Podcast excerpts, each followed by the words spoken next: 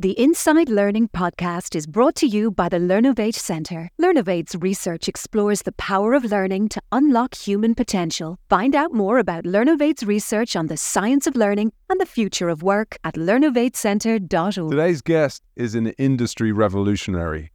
He is responsible for coining the courses to resources shift, introducing the affective context model in learning, and creating the 5DI approach to human centered learning design.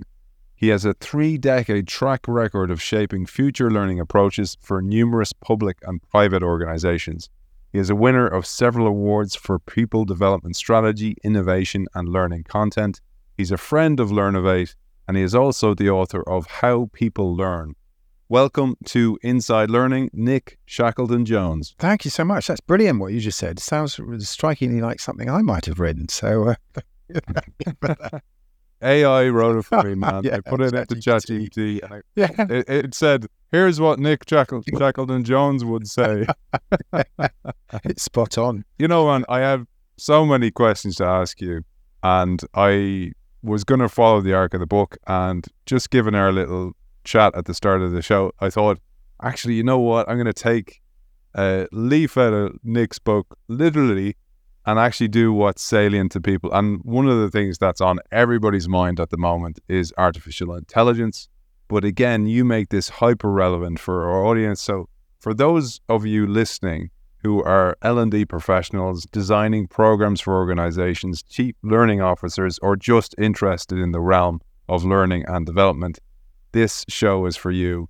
Nick, over to you to see what are you seeing out there? What's your advice to people in L&D when they're buying those systems, when they're implementing AI across their learning systems? What is your what is your overview of what's going on? More crap quicker. I think um, my overview of what is going on is that we're repeating some of the horrible mistakes that we made at the turn of the century, and I was, you know, part of, frankly, where we promised that applying technology to learning in the in the case of the uh, turn of the century e-learning, e-learning was going to make learning so much more wonderful for everybody. Remember that? You know, it was you can learn at your own pace, you know, anywhere, any place, any time. That was the mantra, and actually was horrible. And it's because we hadn't really fundamentally understood learning. And what I learned through that experience is that new technology applied to old thinking is not progress. And so fundamentally, it was because people didn't understand learning. That's why we went horribly wrong. What we'd thought was the, the thing we were doing is you're taking all that content and we were kind of spitting it out at people more efficiently. And that that was going to kind of magically enhance learning. And it didn't. And in fact, if you ever read Jane Hart's Learning in the Workplace survey, e learning has been consistently voted the poorest um, form of learning by kind of learners, and it's pretty much relegated to compliance now. But we're just about to do the same thing with AI, you know, horribly. So, what I tend to talk about with AI is, kind of good thinking and bad thinking with AI. And this is quite important to you uh, if you work in learning, because you'll either be working on a product which fundamentally, if you like, or trying to sell a product which fundamentally bad thinking, or you'll be potentially procuring a product which fundamentally will fail. And I can tell you it will, with great confidence, it will fail in the same ways that those enormous libraries of e-learning content that we bought and were massively underutilized also failed. Um, or you could actually be doing something that's worthwhile and useful. So I'll try explain the difference between the two. So content dumping is the the scourge of L&D. There's just uh, too much of it happening where effectively we take some kind of technology and use it to crunch content and either spit out automated lectures or modules which sort of everybody hates and they just feel as an additional burden on them. So that's what I'm seeing a lot of in AI. So if you're looking at an AI product or thinking about procuring it, is it just more content dumping?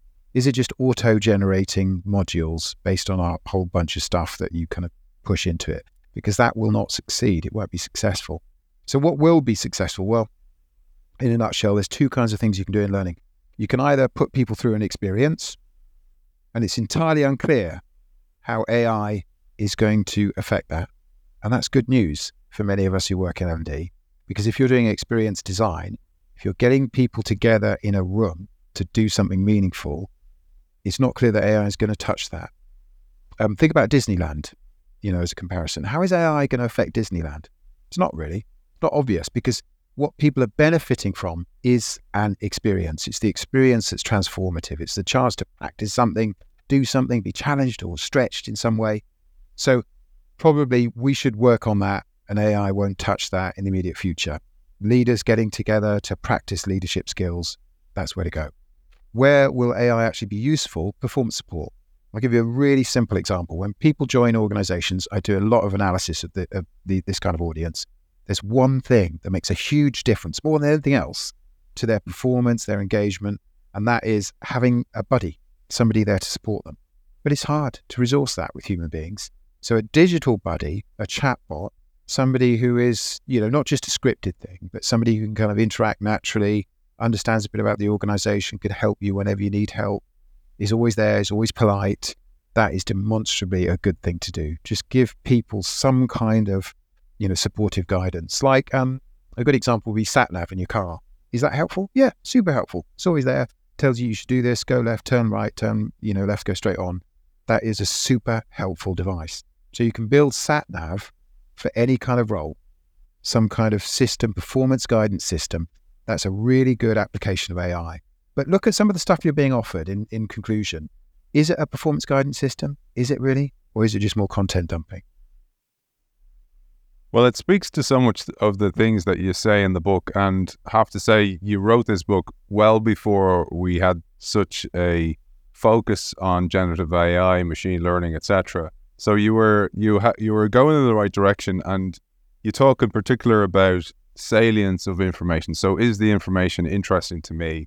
This speaks to what you call an affective context model, and that model itself offers an empirically grounded theory of learning, which is really important. But you simplify this as well. You break it down into very accessible language. So I'd love you to share that model because if we take what you said as a kind of a frame through which to listen to this episode, your affective context model makes sense now in a world of AI. Yeah, I, I hope so. I, the honest truth is, I'm going to be dead before people are really starting to engage seriously around um, affective context.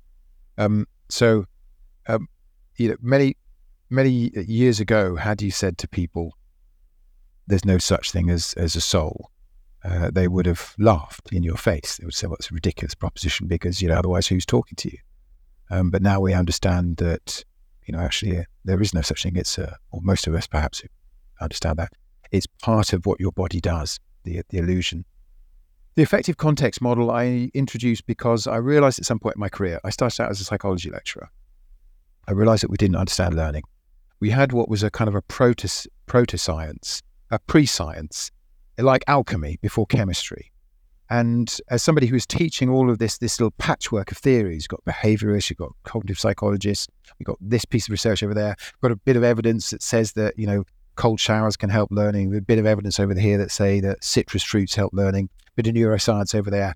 And, we, and it is, we're awash with ev- evidence, but we have no all encompassing, universal, general theory of learning and cognition. So it was a grand ambition, but it was necessary because um, I realized that actually none of what we understood about learning was really um, hitting the mark, was really effective. Let me explain. So, when I left teaching psychology, I thought that I was going to change the world by applying all of this learning theory using technology um, to, you know, the task of actually improving learning. And I did. I, I joined a business and had a chance to do that. And at some point, I wanted to stand up I guess, you know, it was hubris at some kind of conference and talk about, you know, how we'd engineered the kind of the perfect learning approach. Um, and what I did in pursuit of that was I tested these learning theories, Bruner's um, theory, for example, um, uh, Vygotsky, um, side by side. You had the same information about the solar system developed into five or six different formats with sort of rich multimedia, multimodal learning at one end and just a plain text file at the other end. And we basically gave independent measures design, gave to students uh, the same period of time to work with that content. And guess what? Didn't make a damn bit of difference. Doesn't make a difference. I realized that if we were tinkering at the fringes, we hadn't really understood how learning works. That in fact, you can learn, as all of us do, from almost any format if we're sufficiently motivated. That's why we go on Google. I went on Google the other day trying to find out how to turn the alarm off in my car because the dog was in the car. And the last thing I wanted was a video. I just wanted step by step instructions. So when you care, you will pull the information you need. But the sorts of things that make you care are challenges, are things that you know come along and sort of change you. So the affective context model, as you you say, it was supported by lots of evidence. There's some nuance there, and perhaps you'll indulge me a bit as, as I kind of explain it.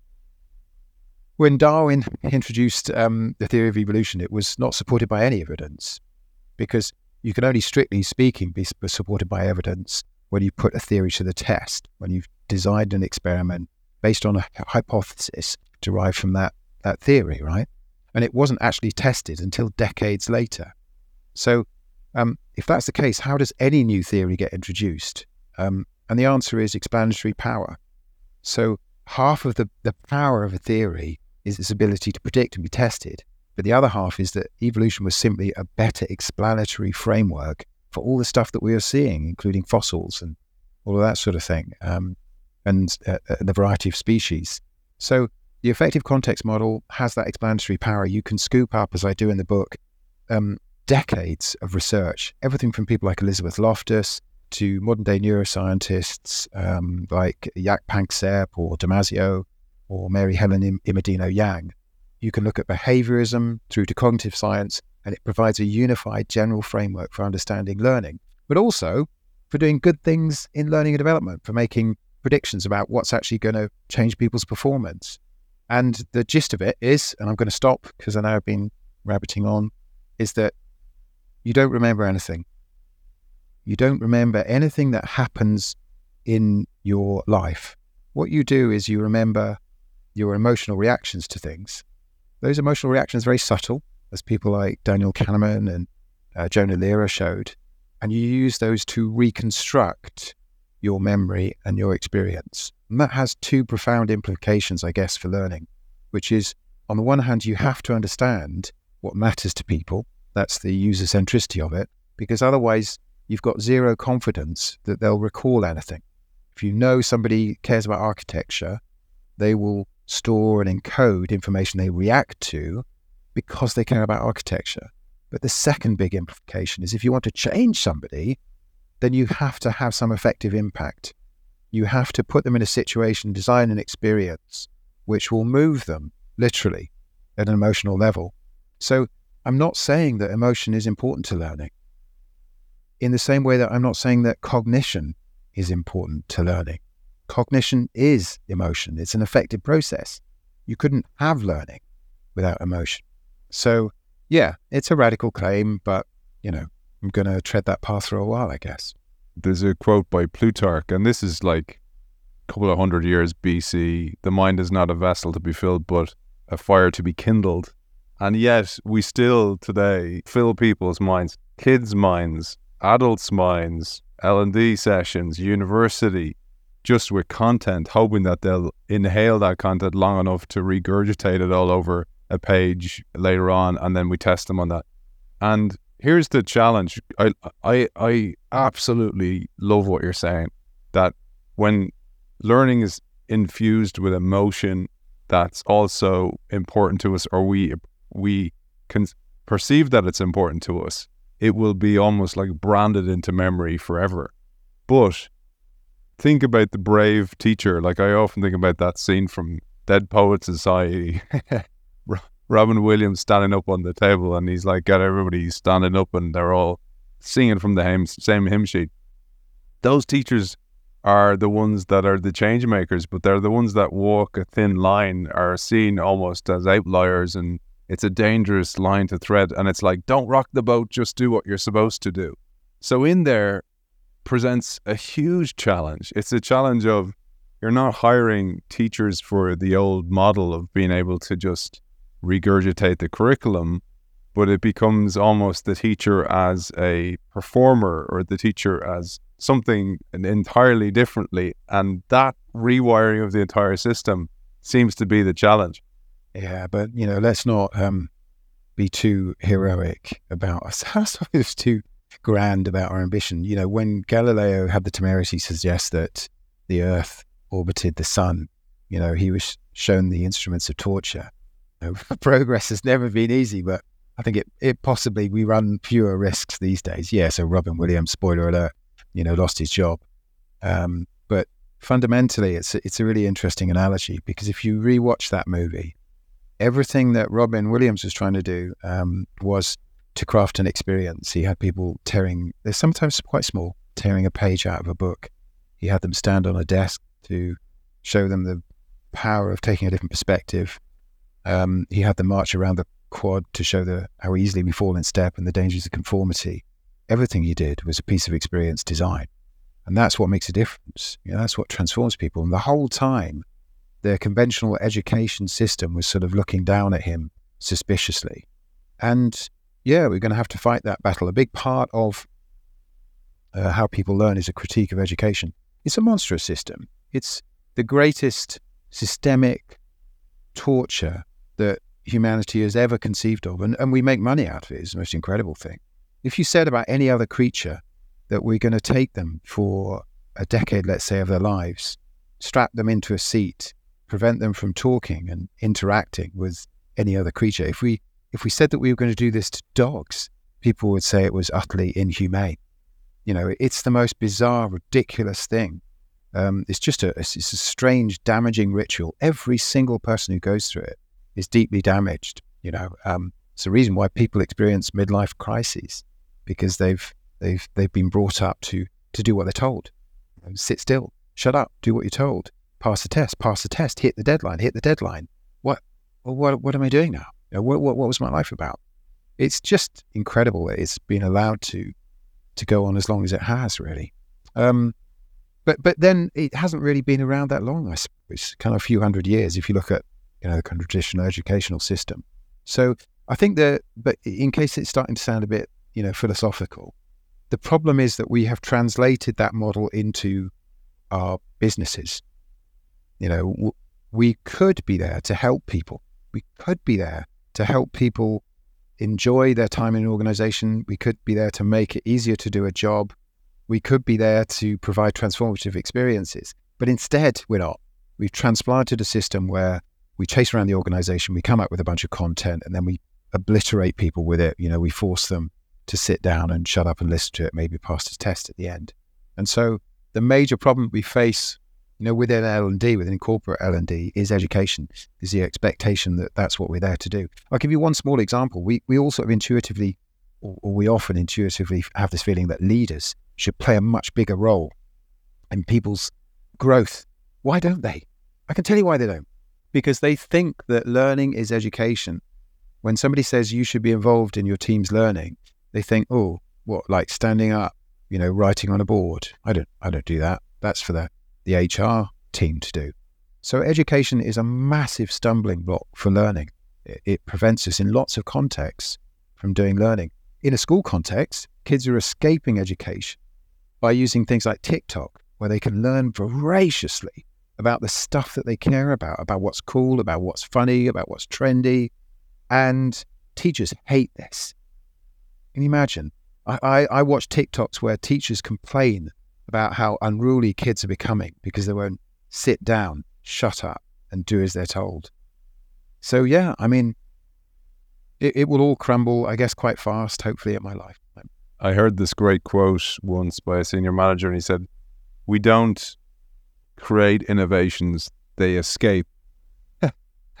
they escape the system that we've developed inside the organization.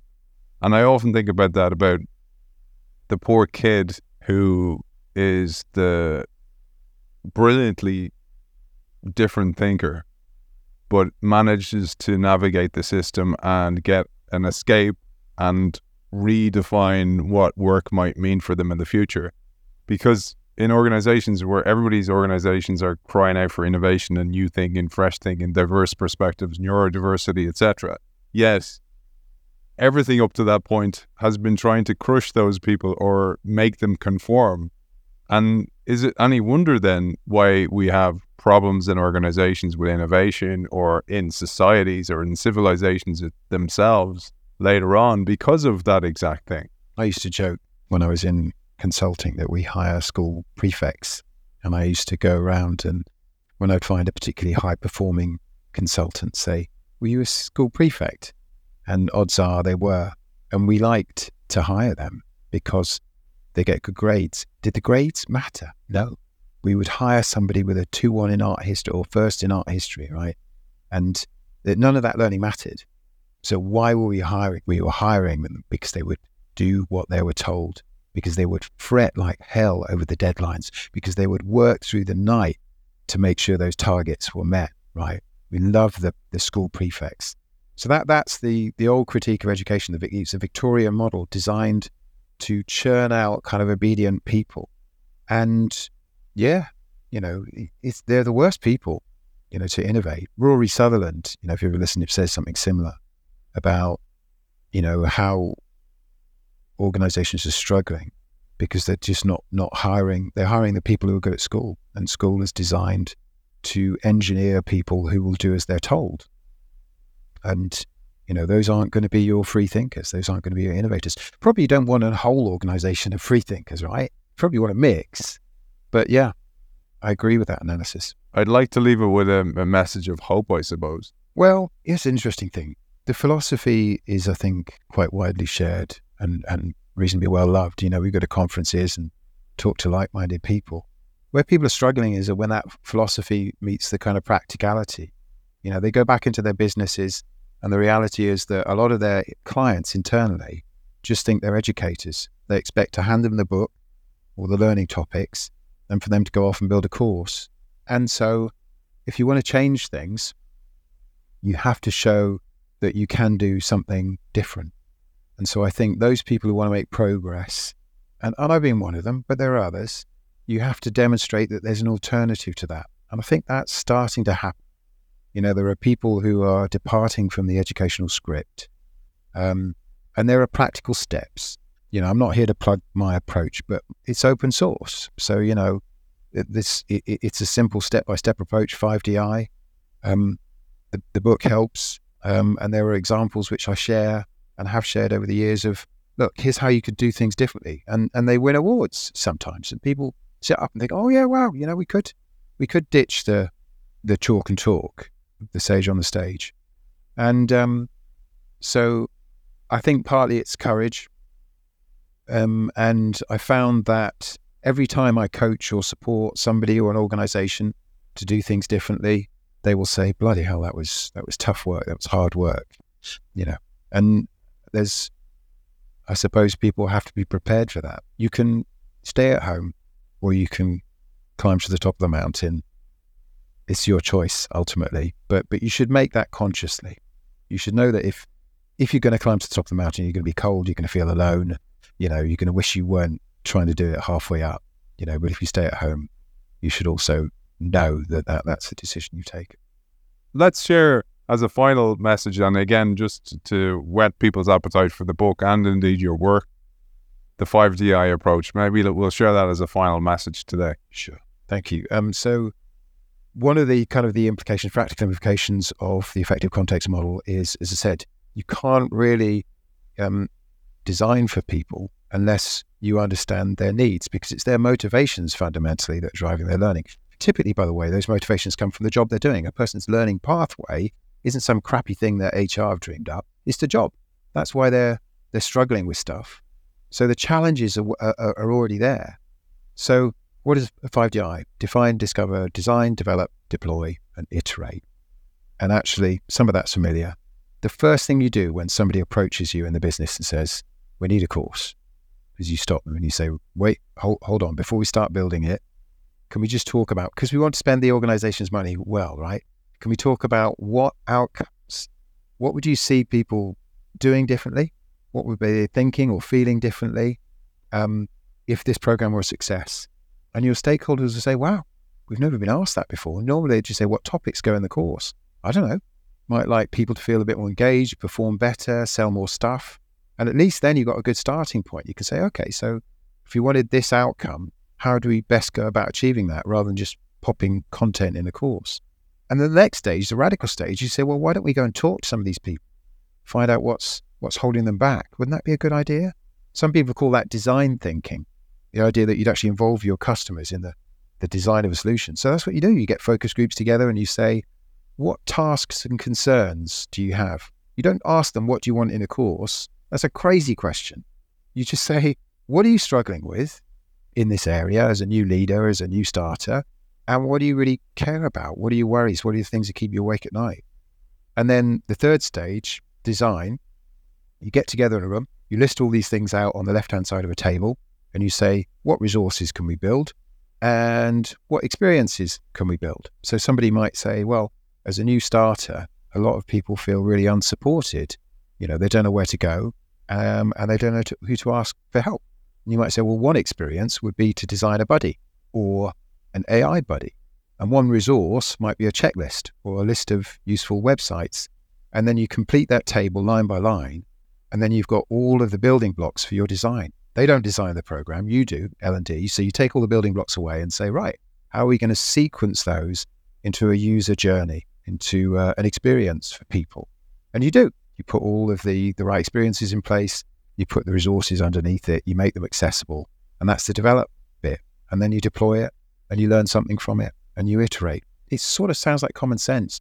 But for organizations who've tried to do it, and there are many now, many lots of big organizations, big pharma, big banks, you know, all kinds, then it's actually quite a transformation because people are so used to the educational transaction, which has become so easy to do. It's like, you know, here's some content, put it in a course. And there are vendors who will sell you a tool that will automate it and AI bots will do it. And it will still be crap because it's not learning. It's but it'll be done, man. It'll be done. Tick. Task driven. Yeah. Yeah. Terrible. St- Just a one last story out is uh, terrible. I joined a huge organization. I'm not going to name it. And the the team said, "Oh, we you know we, we've got this pathway creation tool. It's amazing."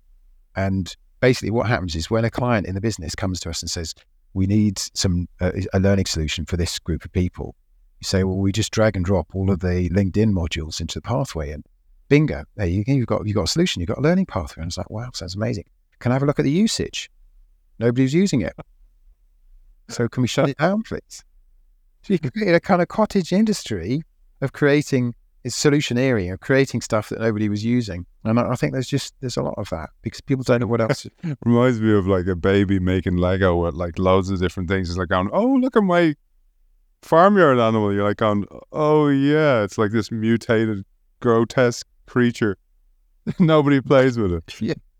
Yeah. yeah. yeah. Nick, absolute pleasure talking to you, man. And for people who want to win awards and work with you, where can they find you? Oh, everywhere. I'm a nuisance. I'm a public nuisance. I'm on Twitter.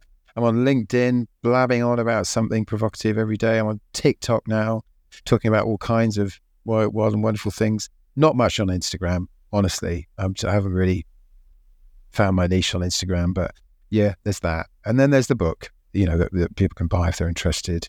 And what else? I've tried to basically I've tried to record chapters of it so people don't have to pay for the book. So I think there's the first three chapters on Vimeo somewhere.